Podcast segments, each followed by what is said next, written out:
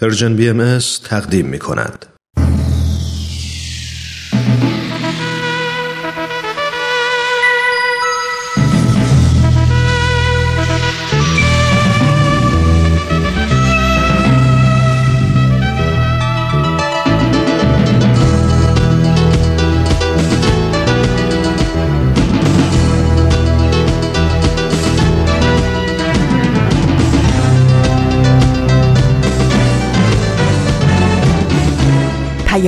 دوست. برنامه ای برای تفاهم و پیوند دلها.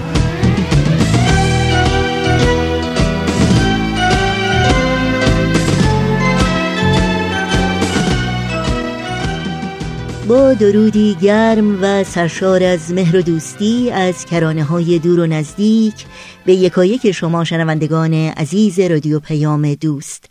در هر خانه و سرای این دهکده جهانی که با برنامه های امروز رادیو پیام دوست همراه هستید امیدواریم با دلی شاد و پر از امید و آرزوهای خوب روز و روزگار رو سپری کنید. نوشین هستم و همراه با بهنام پریسا و دیگر همکارانم برنامه های این پیام دوست رو تقدیم شما می کنیم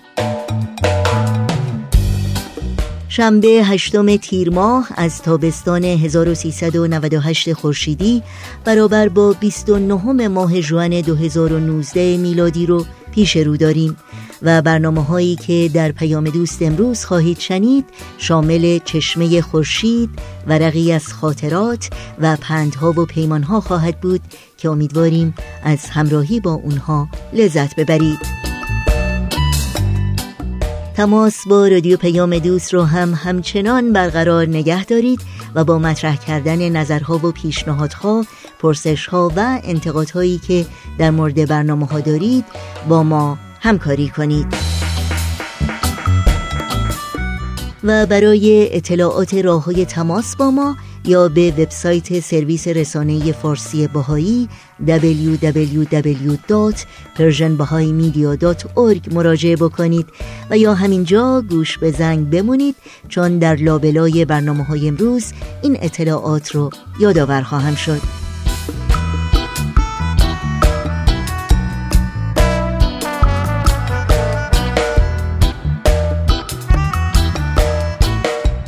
این صدا صدای رادیو پیام دوست. از شما دعوت می کنم در برنامه های امروز با ما همراه باشید.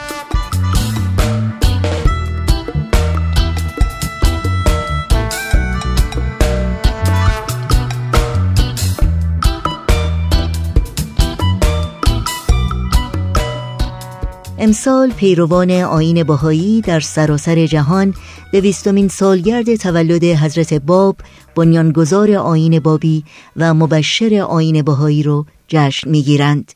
مجموعه چشمه خورشید که به همین مناسبت تهیه شده ما رو با زندگی حضرت باب و آثار او بیشتر آشنا می‌کنه.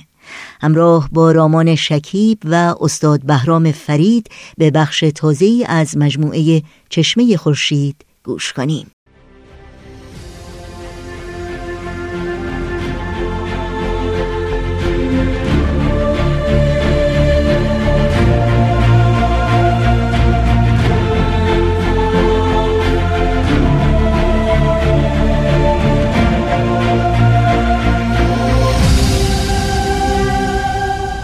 چشمه خورشید. نگاهی به آثار حضرت باب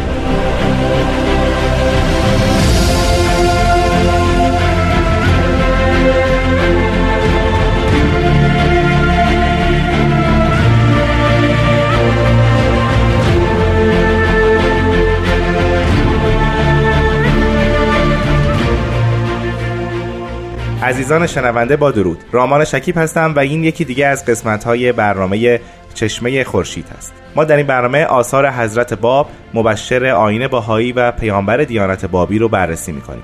مهمان ما در این برنامه جناب استاد بهرام فرید هستند با ما همراه باشید.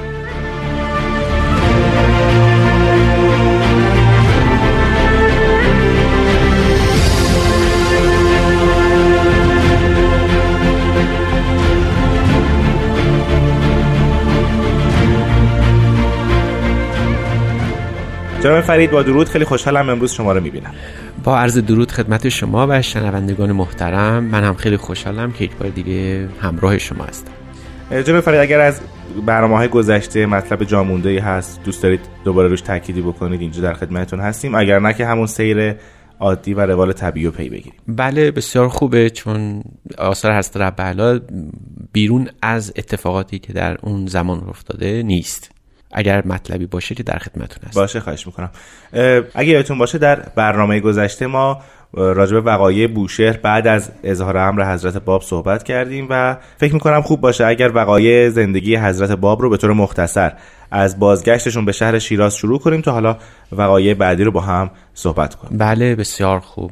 حضرت باب به شیراز برگشتن بعد از سفر حج و دیدیم که در اون شعائر سبعه یا خسائل سبعه جمله رو داخل اذان کردن و شهر شیراز به هم ریخت. به آشوب کشیده شد و چون مسبب این آشوب رو حضرت باب می‌دونستن بلافاصله دستگیر شدن و ایشون رو توبیخ کردن. روند محاکمه حضرت باب در شیراز به نوعی بود که تعهد گرفتن که ایشون در خونه بمانن و با کسی ملاقات نکنن. البته کسی که زامن قضیه بود خال اعظم یعنی دایی بزرگ ایشون بودن. بله. اوضاع به همین نفع ادامه پیدا کرد. اما شیفتگان حضرت باب مؤمنان اولیه چون از خبر بازگشت حضرت باب مطلع شدن بلافاصله همگی به سوی شیراز آزم شدن و به شیراز رسیدن و دوست داشتن که حضرت باب رو ملاقات بکنن. ما در طول دو سال آتیه در زندگی حضرت باب یعنی از حوالی سال 1261 تا 1263 حضرت باب رو در شیراز می‌بینیم و, و به قسمی بود که حضرت باب تقریبا با پیروان خودشون کسانی که جستجو می‌کردن و از امر بدی از مذهب جدید این افراد رو ملاقات می‌کردن و بسیاری در این دوره مومن شدن. و در تمام این دو سال حضرت باب در همان به اصطلاح حصر خانگی بودن درسته؟ بله, بله. و به ملاقات مؤمنین به آینه باب می پرداختن بله حروف حی در این زمان کجا بودن؟ آیا بازگشتن به شیراز یا نه؟ اونا هنوز در سطح کشور و در کشورهای همسایه پخش بودن و به تبلیغ آینه جدید مشغول بودن. بله این شق دومه. یعنی معدود از حروف حی بودن که به شیراز آمدن و دو مرتبه حضرت باب رو دیدن. اما اکثر اونها به فرمان حضرت باب مشغول تبلیغ دین جدید و مذهب جدید بودن. طبیعتا حضرت باب در زمانی که در شیراز بودن در این دو سال آثاری نازل کردن و نوشتهای بسیاری ازشون در دسترس هست. به طور مختصر مهمترین اونها در این دوران چیا هست؟ بله آثار بسیار زیادی از حضرت باب در شهر شیراز نوشته شده. شاید بیش از 100 120 عنوان اثر در این دو سال نوشته شد. رساله های کوچک بزرگ از ایشون باقی مونده و دو تا رساله معروف تفسیر حرفه ها تفسیر بسم الله و البته معروف ترین اونها تفسیر کوسر هست که به خواهش یحیی دارابی ملقب به وحید وحید اکبر نازل شده بود. جناب فرید اونجور که در تاریخ اومده یکی از کسانی که دخیل بودن در خروج حضرت باب از شیراز همین جناب وحید اکبر بودن. بله یعنی قضیه یحیی دارابی که به خواهش محمد شاه و وزیر او حاج میرزا آقاسی به شیراز آمده بود که قضیه باب رو تحقیق کنه و بفهمه صحت و سقم این دعوی جدید چیست. یحیی بود اون رو انتخاب کرده بودن. اون شخصیت بسیار برجسته ای بود. او آمد به شیراز و حدود سه یا چهار ماه در شیراز اقامت کرد. همراه با سید جواد کربلایی اینها نشستی داشتن با حضرت باب و دائما هم از حضرت باب جستجو می‌کرد که علامت حقانیت این سید باب چیست. از ایشون سوال می‌کرد. و تو آثاری که برشمردیم مثلا تفسیر صحیفه مخزومیه و حروف مقطعه یا تفسیر کوسر که نهایت پرسشگری یحیی بود دائما بحث اصلی این بود که آیا این دعوی جدید ظهور جدیده یا فقط یک واکنش اجتماعی؟ وقتی یحیی فهمید که اینجا صحبت سر دین و مذهب نو هست مومن شد و ایمانش به قایتی محکم و مستحکم بود که تا آخر زندگی خودش حتی جان خودش رو در راه این مذهب نو داد تفسیر سوره کوسر تقریبا جز آخرین آثاری است که از حضرت باب در شیراز خطاب به یحیی و به خواهش او نوشته شد.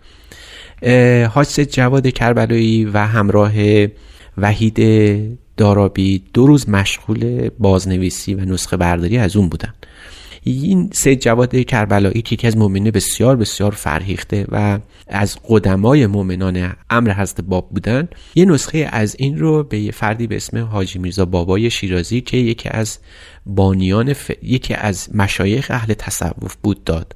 و او وقتی این تفسیر رو خوند و دعوی حضرت باب رو در این تفسیر پی برد این اثر رو به حکومت ارائه داد. حکومت متوجه شد که نه تنها حضرت باب تو حصر خانگی بیکار ننشستن بله. بلکه دائما تعداد مؤمنانشون زیاد و توی تفسیر سوره کوسر هم شاه و هم علما رو به امر خودشون دعوت کردن و این سبب آشوب بسیار شدیدی شد که حضرت باب رو برای اون مسجد وکیل احضار کردن و اون واقعی محاکمه ایشون در مسجد وکیل و خواهش کردن که ایشون دعوی خودشون رو سریع هم بیان بکنن که این چنین شد. و حاکم در ماه رمضان سعی کرد که از باب رو دستگیر بکنن و به اون مسجد ببرن. ولی بلافاصله یه اتفاقی که افتاد شیوع وبایی بود که در شیراز رخ داد و برای همین ترجیح دادن که حضرت باب در شیراز نمونه. از این رو از حضرت باب خواهش کردن که شیراز رو ترک بکنن.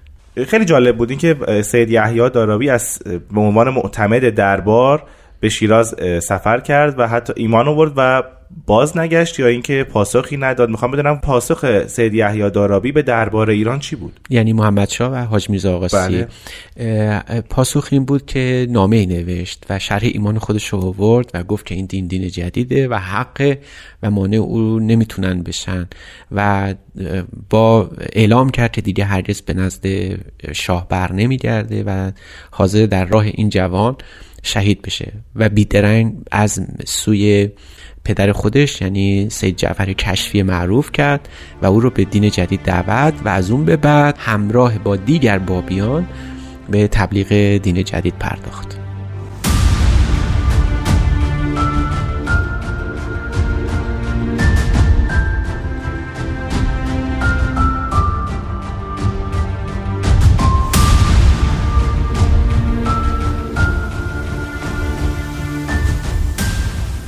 شنوندگان عزیز شما به سومین برنامه از سری برنامه های چشمه خورشید گوش می‌کنید که راجع به آثار حضرت باب صحبت می‌کنه. جناب فرید پیش از استراحت شما فرمودین که توی مسجد وکیل از حضرت باب خواستن که ادعای خودشون رو مطرح کنن. بله همینطور. اولا که چه کسانی خواستن و دومی که ادعای ایشون در اون زمان در مسجد وکیل چی بود؟ اونایی که از حضرت باب دعوت کرده بودن که مسجد وکیل تشریف ببرن حکومت و علمای مذهبی و البته فرقه صوفیه سران فرقه صوفیه بودن.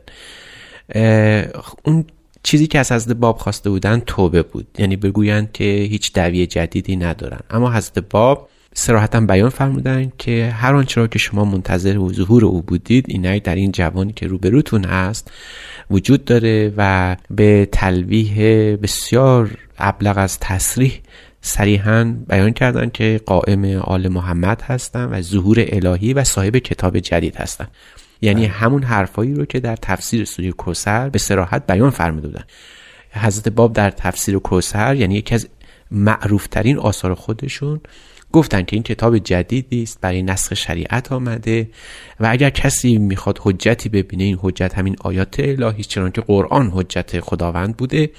و اگر کسی فکر می‌کنه می‌تونه مثل این آیات بیاره بسم الله. پا به میدان بگذاره و آیات جدید بیاره. هرگز کسی نخواهد توانست جز حضرت باب که به امداد الهی و وحی ربانی این کار رو انجام میدن. این سخنان اون موقع یکی از عجیب ترین و شجاعانه ترین سخنانی بود که در هزار سال در عالم اسلام اصلا زده شد. اون هم در میان سران مذهبی. بله بله. برای همین دعوی هست باب روشن روشن بود. حضرت باب بعد از خروج از شیراز چه وقایعی برشون اتفاق افتاد؟ اولا ایشون التزام ندادن که به سمت خاصی برن. به انتخاب خودشون به اصفهان تشریف بردن. قبل یعنی در حفظ نیرو با... یعنی با حفظ نیروهای امنیتی؟ نه نه با دو تا از همراهانشون. بله. یعنی اختیار دادن دست خودشون که فقط شیراز رو ترک بکنن.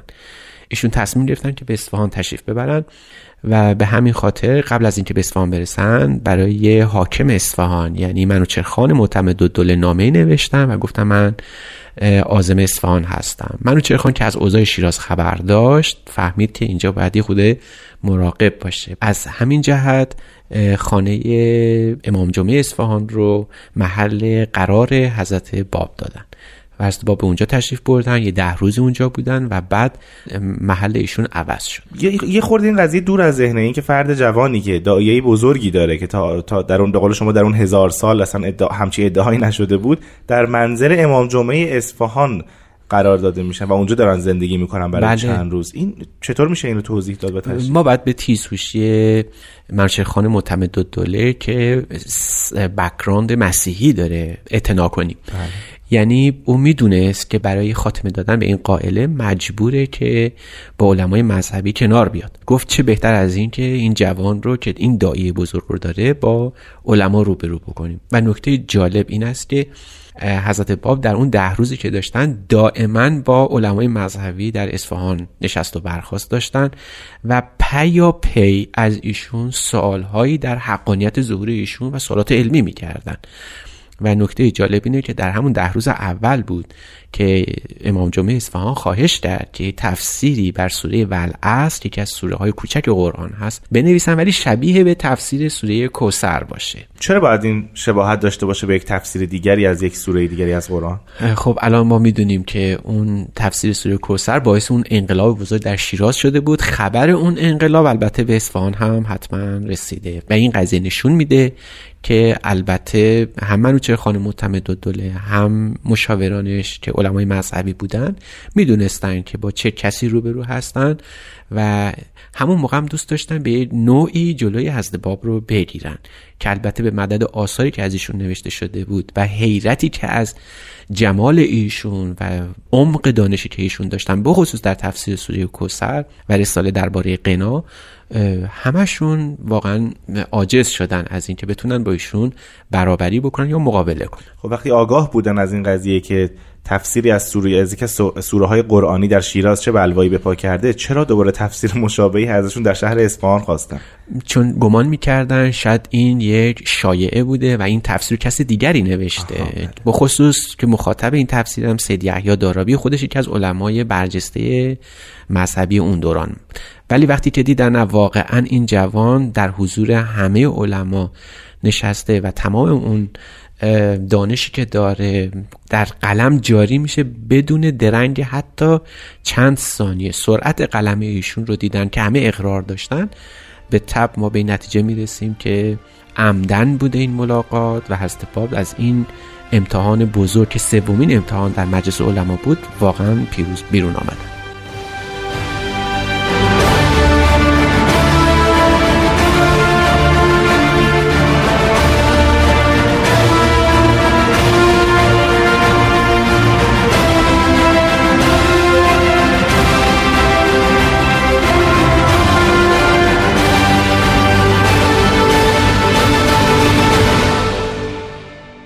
شنوندگان عزیز این برنامه چشمه خورشید است. ما در این برنامه راجع به آثار حضرت باب مبشر آین باهایی و پیامبر دیانت باهایی صحبت می‌کنیم. جناب فریدین برای من خیلی جالبه. تفسیری از سوره کوسر در شیراز نوشته شد و جواب هم ریخت. در اصفهان هم از ایشون تفسیری از سوره ولعصر خواستن. بله. به, شبیه به همون تفسیر سوره کوسر پس باز اینجا انتظار میره که یک شلوغی در اصفهان و یک درگیری های هم اونجا پیش اومده باشه درسته؟ بله یعنی آبستن حوادث عجیبی بود و تیسوشی منوچهر خان معتمد دوله این بود که فهمید که این این این انقلاب در راه تصمیم گرفت که حضرت باب رو از این شهر خارج بکنه و اون داستان بسیار معروف رو پیش آورد که حضرت باب رو قرار به تهران بفرستن چند سوار همراه حضرت باب کرد به این بهانه که ایشون رو دارن به سمت تهران می‌برن و تقریبا اون شورش در نطفه خفه شد و حضرت باب که همراه چند سوار از اصفهان بیرون تشریف بردن چند منزل بعد مخفیانه حضرت باب اصفهان بازگشتن. اما این بار صرفا دو نفر بیشتر از این واقع خبر نداشتن. یکی خود منوچه خان معتمد دوله حضرت باب و یکی از پیروان حضرت باب بود که بعد اونجا همراه ایشون میمون.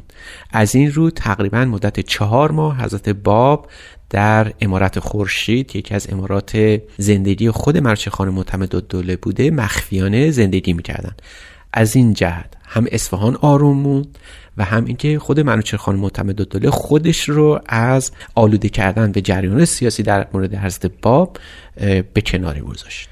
خب با توجه به اینکه حضرت باب به صورت مخفیانه در این چهار ماه در اصفهان زندگی کردن آیا ما آثاری یا تاریخ نوشته و مکتوبی از این دوره از حضرت باب داریم؟ این بدون هیچ گونه شبهه‌ای بعد پاسخ بدیم بله. چون منوچهر خان فهمیده بود که صاحب علم صاحب قدرت بیان شیوا داره قلمش بسیار بسیار تواناست و همه علائم یک بزرگی در اون می‌دید به جز ایمان. پیش خودش فکر کرد که یک علامتی برای حقانیت حضرت باب بگه چون سوابق مسیحی داشت و خودش اسم اسلام در آمده بود و خیلی هم نظامی بود. فکر کرد که آیا حقیقت اسلام رو درست درک کرده یا نه. از حضرت باب خواهش کرد که اثبات نبوت خاصه کنه.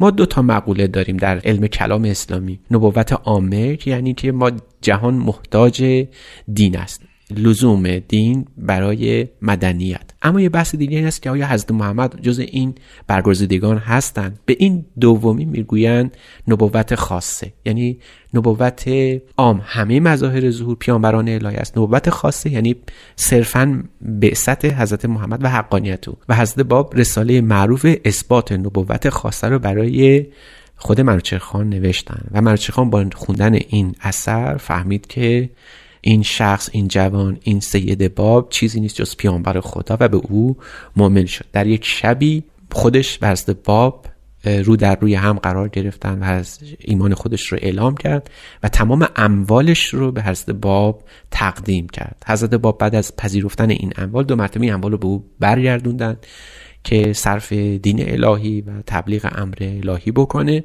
و می‌دانیم که حضرت باب یکی از نبواتی که در اون ایام از ایشون صادر شد این بود که خبر فوت مرچه خان معتمد دوله رو دادن 80 روز قبل از اینکه واقع رخ بده و مرچه خان با ایمان کامل از این دنیا رفت و با فوت او پنهان شدن حضرت باب در اصفهان علنی شد و از این رو جانشین او که گردین خان باشه نامه نوشت به محمد شاه و محمد شاه رو خبر داد از این واقعه. محمد شاه هم در طی یک نامه به گردین خان دستور داد که حضرت باب رو سریعا به تهران گسیل کنه.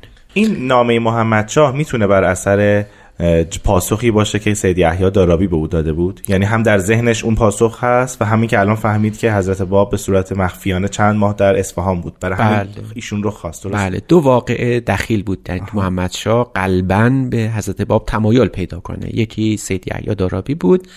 که دیدیم برگزیده او بود میزان او بود ترازو او بود در حقانیت هست باب در تشخیص درستی دعوی او. و دوم هم ایمان آوردن یکی از مهمترین رجال حکومتی یعنی منشورخانه معتمد دوله بود. فهمید که اینجا باید این خبری باشه و چه بهتر از این که این خبر رو خودش رو در رو از حضرت باب جستجو کنه و بپرسه. از این رو حضرت باب به تهران فراخوانده شده. خیلی ممنونم جناب فرید.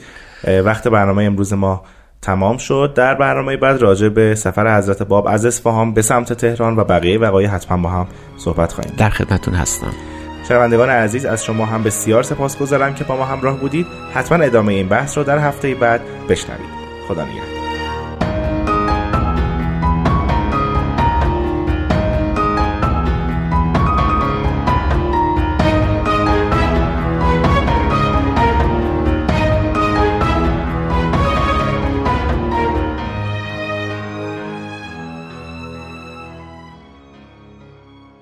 برنامه بود از مجموعه چشمه خورشید که از رادیو پیام دوست شنیدید.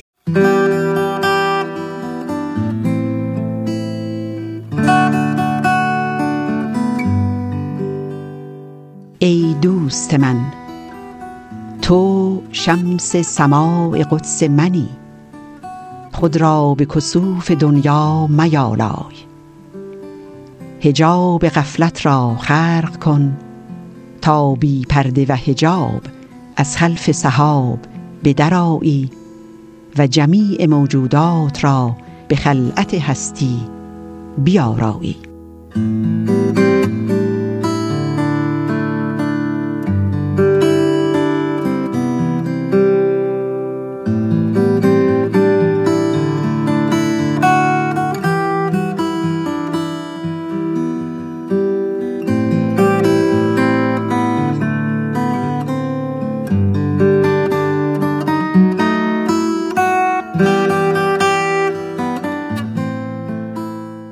شنوندگان عزیز در این فرصت کوتاه پیش رو اجازه بدین تا اطلاعات راه های تماس با ما رو در اختیار شما بگذارم.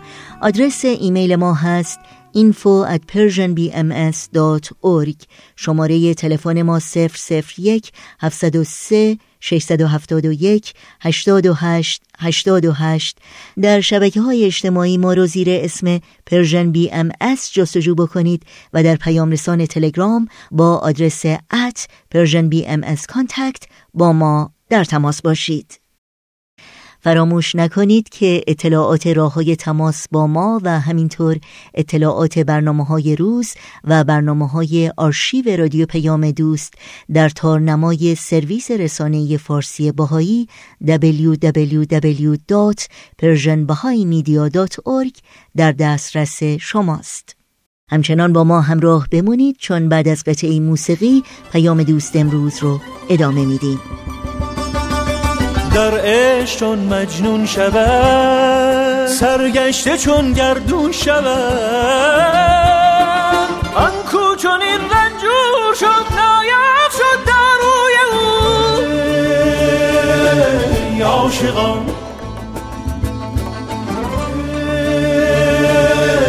عاشقان.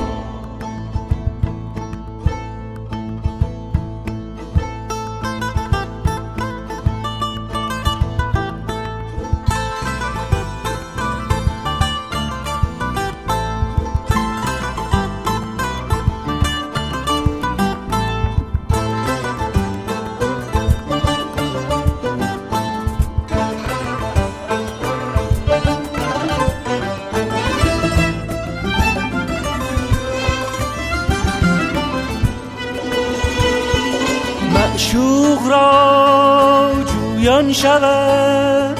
دکان او ویران شود. بر روی سر پویان شود. چون آبم در جوی او. بنگر یکی بر آسمان. بر قلعه روحانیان. چندین چراغ و مشعله بر برج و بر باروش شد قلعه دارش عقل کل. آن شاه بی تبل و بر قلعه آن کس بر رود کورا نماند بوی او.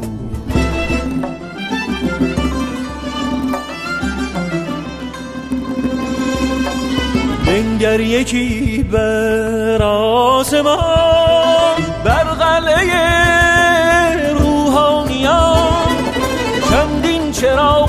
مشعله بر برج و بر باروی او. ای ما رویش دیده ای خوبی از او دزدیده ای ای شب تو زلفش دیده ای نی نی و نی یک موی او. ای شب تو زلفش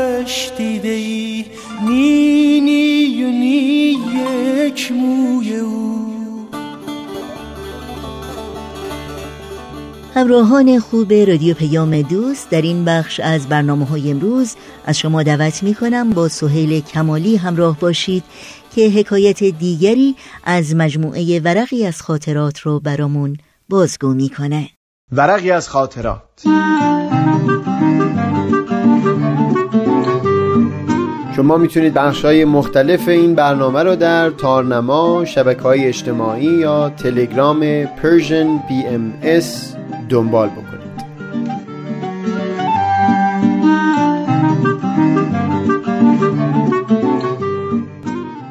این ورق ارزش یک سوال.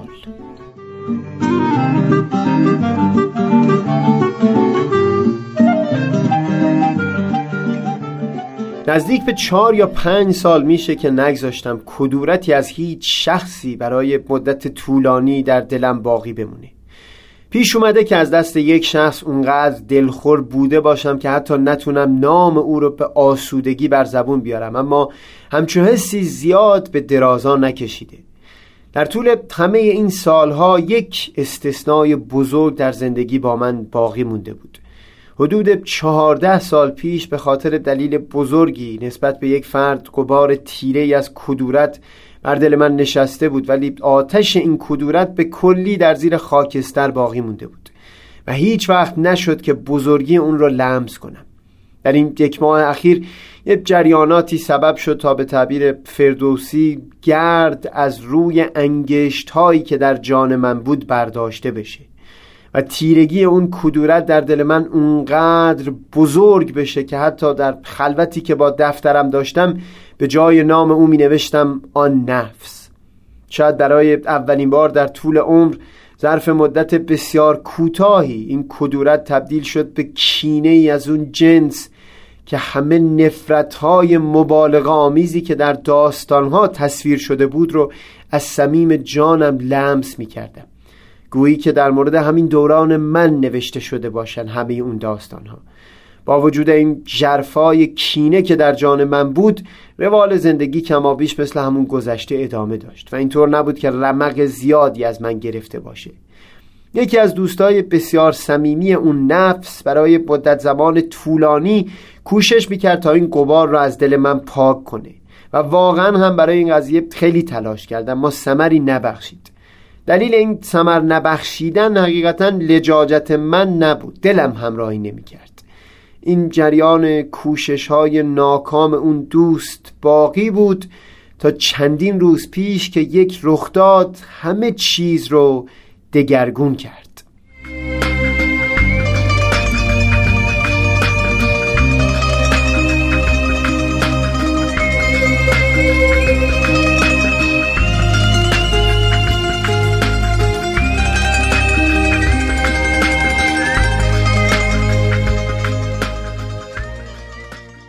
یک دو سال پیش در اون شهر دیگه که مقیم بودم جمعه شبها جمعی تشکیل می شد که بعد از صرف شام نزدیک به یک ساعت و نیم متونی از ادیان مختلف مطالعه می شد و بعد هم ساعتی به موسیقی یا مسابقه یا مشاعره و مثل اون میگذشت.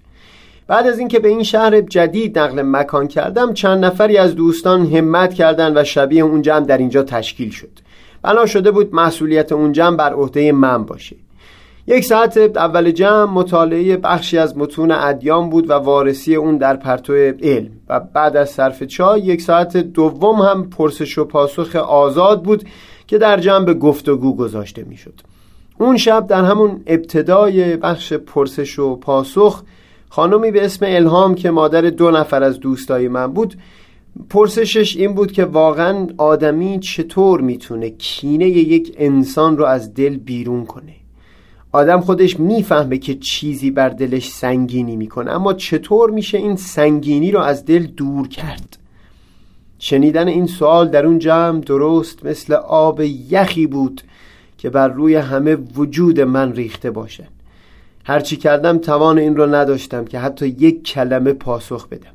از سایر افراد تازر در جمع درخواست کردم مطالبی که بر اساس تجربه زندگی به ذهنشون می‌رسه بیان کنن در تمام اون سی دقیقه ای که افراد نظرات مختلف می‌دادن من لمس می کردم چه مایه از تلخی در دل من جا گرفته. توان اون رو نداشتم حتی یک کلمه بر زبون بیارم. آخرش یکی از حاضران جمع گفت اگه ممکن باشه میل داریم نظر شما رو هم بشنویم. با اندکی درنگ و هم با لکنت زبان گفتم همه حکایت رتب خورد منع رتب کی کند رو می‌دونید. من امشب زیاد سخنی ندارم در این باره بگم. اما حتما اگر در جلسای بعدی چیزی به ذهنم رسید با شما در میون می‌گذارم. بین راه خونه فکرم ده چندان مشغول شده بود. به خونه که رسیدم یک راست به سراغ این دفتر اومدم. در اون نوشتنها درست سه ماه و نیم پیش رو به خاطر آوردم. اولین جلسه همون جمع. نزدیک به 20 دقیقه در مورد دوستی و محبت و دل بیکینه صحبت ها می کردم تک به تک اون واژه ها اون زمان از جرفای جان من برمی اومدن یک یکشون رو لمس می کردم حس می کردم حقیقتا نمی‌تونه جز اون باشه. مگه میشه آدم راحت و آرام سر بر بالین بگذاره زمانی که کدورتی از یک شخص در دل گرفته باشه؟ و بدتر از اون زمانی که فکر بکنی یک شخصی کدورت تو رو در دل داره. باز به یاد یک جمع دیگه افتادم که در اون یک بخش از متون آین بهایی رو تلاوت کرده بودم درباره اینکه اگر زهر دهند شهد بخشید. به یاد آوردم اون روز طوری این سطرها رو میخوندم انگار در همون لحظه خودم اونها رو از صمیم دلم بر زبان آورده بودم. چقدر اون شب در دفترم افسوس خوردم از اینکه اون راحتی و صداقتی که من در اون صحبت ها داشتم همه از دست رفته بود. نفرتی که این روز توی دلم بود حتی برای خودم صداقت اون روزها رو زیر سوال برده بود. همون یک سوال از سوی اون خانم در جمع کافی بود تا تلنگر محکمی بر همه وجود من بخوره. در همون چند شب بعد از اون سوال زمانی که هنوز اون قبار هنوز از دل من زدوده نشده بود در دفترم از این احساس می نوشتم که تا زمانی که این کدورت از دل من دور نشده باشه اون صمیمیت و راحتی هم هرگز در کلام من نخواهد بود. حسرت میخوردم که چه بر سر اون روزی اومد که اون راحتی می‌تونستم ساعتهای طولانی در دفترم یا در جمعها در مورد دل بیکینه، گذشت، محبت و این گونه مفاهیم عالی انسانی بنویسم و بگم. وقتی همه اون چیز که در اون جمع گذشته بود رو با اون دوستی که اون همه تلاش کرده بود در میون گذاشتم با شادی و شادابی دو سه روز پشت سر هم از من می‌خواست به اون خانم بگم که چقدر با همون یک سوال او رو مدیون خودش کرده. و برای من از این می‌گفت که گویی اون خانم ندانسته و ناخواسته زبان او شده بود تا حرفی بر زبون بیاره که بتونه احساس من رو دگرگون بکنه. و خود من حتی الان که این رو تعریف می‌کنم هرگز تصورش رو هم نمی کردم ارزش تنها یک سوال بتونه تا به این پایه باشه.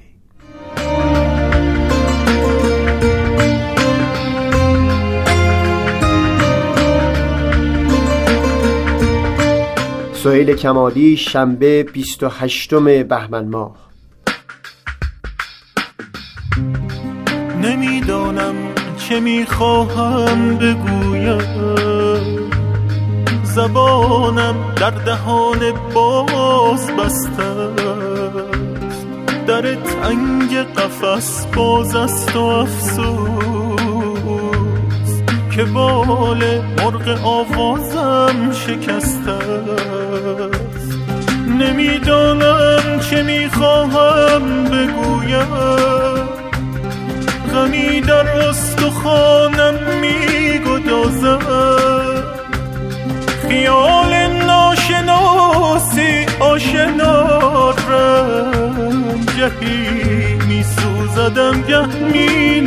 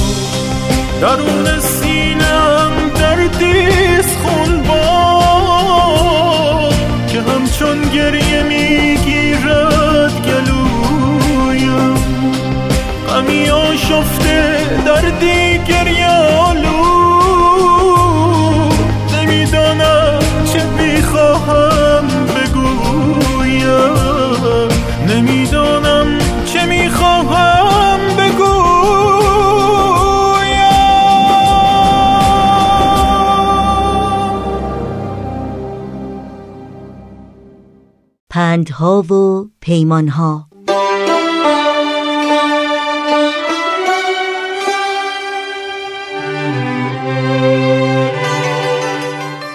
روزا پارکس بانوی آمریکایی آفریقایی تبار و فعال جنبش حقوق مدنی آمریکا در فوریه 1913 میلادی یعنی در حدود 105 سال پیش در شهر مونتگومری در ایالت آلاباما به دنیا آمد. در کودکی جسهی کوچک داشت و همیشه از ضعف و آلام جسمانی رنج می برد. بسیار با استعداد بود و علاقه زیادی به تحصیل و یادگیری داشت اما تحصیلاتش رو رها کرد تا از مادر بزرگ و مادر بیمار خود پرستاری کنه در سال 1955 میلادی در بهبوهه دوران سیاه تبعیض نژادی و شرایط جداسازی سفید پوستان از سیاه پوستان آمریکا روزا پارکس چهل و سه ساله بود که از دادن صندلیش در اتوبوس به یک مرد سفید پوست خودداری کرد. ماجرایی که منجر به دستگیری و زندان او شد اما مردم سیاه پوست آمریکا رو تشویق کرد تا برای دستیابی به حقوق برابر خود تلاش کنند در سال 1987 میلادی روزا پارکس بنیاد روزا و ریموند پارکس رو تأسیس کرد و سالهای عمر خودش رو وقف آموزش جوانان و آگاهی اونها در مورد آزادی، دموکراسی و برابری کرد. روزا پارکس در سن 92 سالگی در ایالت میشیگان درگذشت.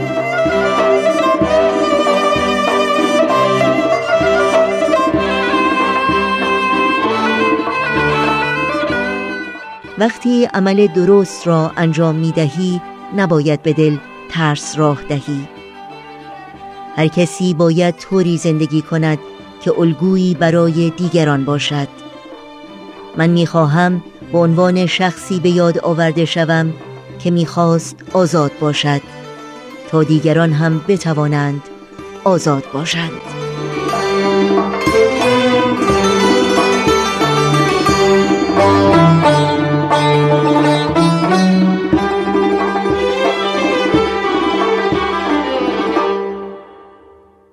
وقت وقت خداحافظی است چرا که برنامه های این شنبه رادیو پیام دوست هم در اینجا به پایان می‌رسه. همراه با بهنام مسئول صدا و اتاق فرمان پریسا ویراستار و تنظیم کننده پیام دوست امروز. و البته همه همکارانمون در بخش تولید رادیو پیام دوست از همراهی شما سپاسگزاری می کنیم و به همگی شما خدا نگهدار میگیم. تا روزی دیگر و برنامه دیگر شاد و پیروز باشید.